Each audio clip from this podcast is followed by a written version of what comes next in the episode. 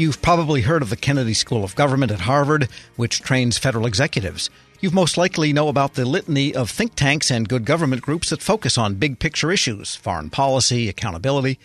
But there hasn't been an independent research focused organization for government contracting, at least not until now. George Mason University in Fairfax, Virginia officially kicked off the Center for Government Contracting to fill that academic and research void. Jerry McGinn is the executive director of the center. He tells executive editor Jason Miller about the center's three pronged approach to research, education, and collaboration. The vision of our center is to be a nexus for government, industry, and academia to collaborate on and address issues on government contracting that vision is great because one of the things that's sometimes missing is a lot of the good government groups tries to kind of bring that together, but then you have a, you, you lose that third party, you lose that uh, you know industry associations kind of get involved and but they have an agenda. You yeah. hopefully have no agenda. Yeah, exactly. To do this, what we're going to do is we are going to operate uh, on three lines of effort around research, education and training,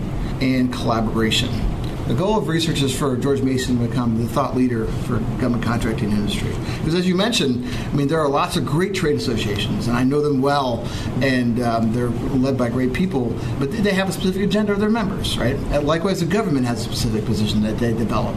But having a neutral uh, third party analyzing these kinds of issues is, is I think, critical because we can help then bring those those sides together and come up with uh, real solutions. And so we've already published a number of commentary pieces on the shutdown, on innovation, uh, and we're doing some longer form research. I've hired uh, some part time senior fellows to help look at various issues such as what's a good framework for intellectual property uh, collaboration between government and industry. How do we help small businesses succeed when they graduate from the, the, the small business program? I mean, are the set aside programs achieving the government objectives? Now, these kind of issues that a lot of people have opinion about, but let's do some facts based research on that. The second line of effort is around education and training. And for that, we're going to develop some programs for executive education, for companies, and for the government to help them train them on issues such as using um, other transactions authorities, intellectual property, you know, how to transition from becoming a program manager to a more of an executive uh, company level, those kind of training programs. And then on the academic side, we're looking to establish um, a minor in government contracting for our business school, undergraduate business school students, uh, which would help really companies in this region, you know, have, you know, sort of graduates that ha- they know have some understanding of what the FAR is and these kind of basic issues in, in, that animate our industry. Uh, and we're also looking at doing, we have a couple graduate courses in the MBA program. We're looking to consider expanding that, as well as our executive MBA program. So uh, those are still in various stages of maturity and development, but we see that as a really big, kind of longer, big potential for, for the center and for the school as a whole and the university. And so the third line of effort is around collaboration. And here it's, again, to try, the goal is that to become, because we're a neutral convening authority, being a university, become the place where government industry can come together to solve challenges around the business of government and the country companies that support the business of government, as well as you know some particular issues around uh, around contracts and so on. So we're not when we say government contract, we mean that in a broad term. So we've had a couple of events already, and we're we're uh, going to have a, a, number of events later th- this coming year, as well as we're looking to establish a kind of a capstone conference. So that that's the direction the azimuth we're on, we're pursuing, and um, we're excited that we've been received very well. Lots of companies are engaged, and uh, our launch reception last week we had the administrator for GSA, Emily Murphy, there, represented from DoD, DHS, as well as lots of industry participants. So it was really a great mix on our faculty as well. So it was a good mix, and faculty from other universities. So it a lot to unpack there. so let, let me back up for a second. So the decision to open this up is, is this is not a for instance, fo- focused on legal issues. For instance, it's not a law degree because you mentioned MBA as an example. Uh, like George Washington University has a procurement law uh, focus or, or, or, part of their law school. What types of, if you will, let's start with education and training piece. What types of classes do you have or do you envision having? If yeah. be, law is maybe one, but what, mm-hmm. what are the others? Yes, uh, George Washington uh, has uh, you know a you know, premier program in the law school for government procurement lawyers, and when we take we say government contract, we mean it much broader. We're, we're talking about the business, policy, regulatory issues that animate the, the 500 billion dollar government contracting ecosystem. And so, yeah, so one of the executive education courses we've done before, and we're looking to, to do again, is again helping like companies that have you know great program managers or great analysts in certain areas, help them get a more broader perspective of the marketplace so they can grow in their careers. Helping government uh, personnel better understand the industry dynamics in the government contracting marketplace. So th- those kind of offerings would be kind of training classes. And, and we do that in our, currently, you know, we have an MBA course that's focusing on government contracting issues in business, and that looks at the, you know, the particular kind of business issues that, you know, doing M&A, you know, doing investment, you know, how that is different in the government contracting marketplace than in just pure commercial. Is the goal to attract both industry and government people, or is this focused on one or the other more more than the other? The goal is to attract both, and to help our students because we want our students. If I'm looking at our undergrad and graduate students, we want them. They're going to be the ones that are going to be going to the, the, the governmental agencies or to the companies.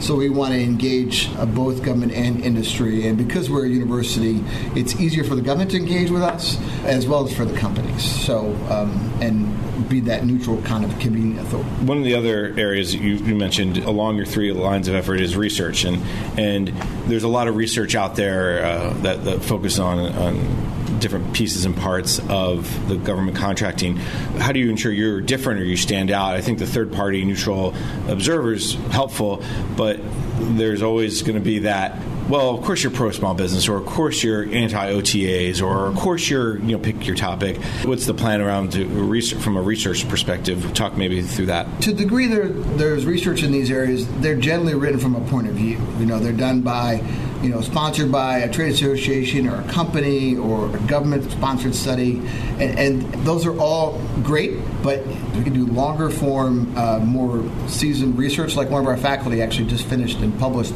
a study around the growth drivers in the government contracting marketplace, looking at what really moves the needle on the stock price for publicly traded government contracting companies. Now, it was a 40-page study published in the Journal of Marketing, which was great but how do we translate that for use by you know the companies here in the region and for the government to understand those issues.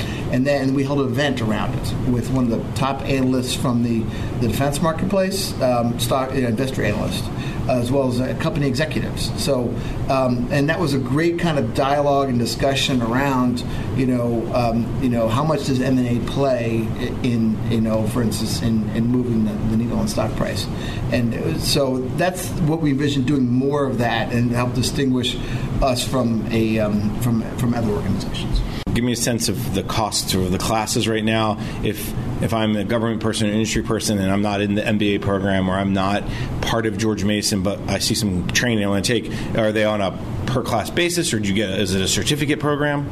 Those are the things that we're, we're working at now. So we already have executive education offerings in different areas. Like we have a chief learning officer program that um, uh, our executive education folks set up, and that would get you, I think, a little certificate for, for doing that.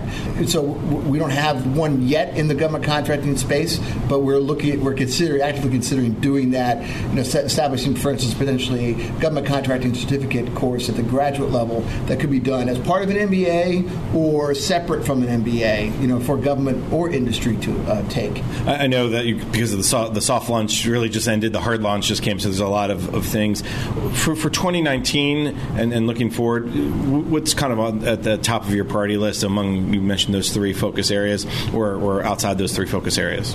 Just building on the, the, the great launch we've had and really uh, developing more content. So I, I really want to get some really strong fact-based research out on some of the areas we're pursuing around small business and IP uh, and around OTs, and then I want to see what works, what makes the most sense from a within the university on the education side, and start offering additional classes or, or minors or certificates.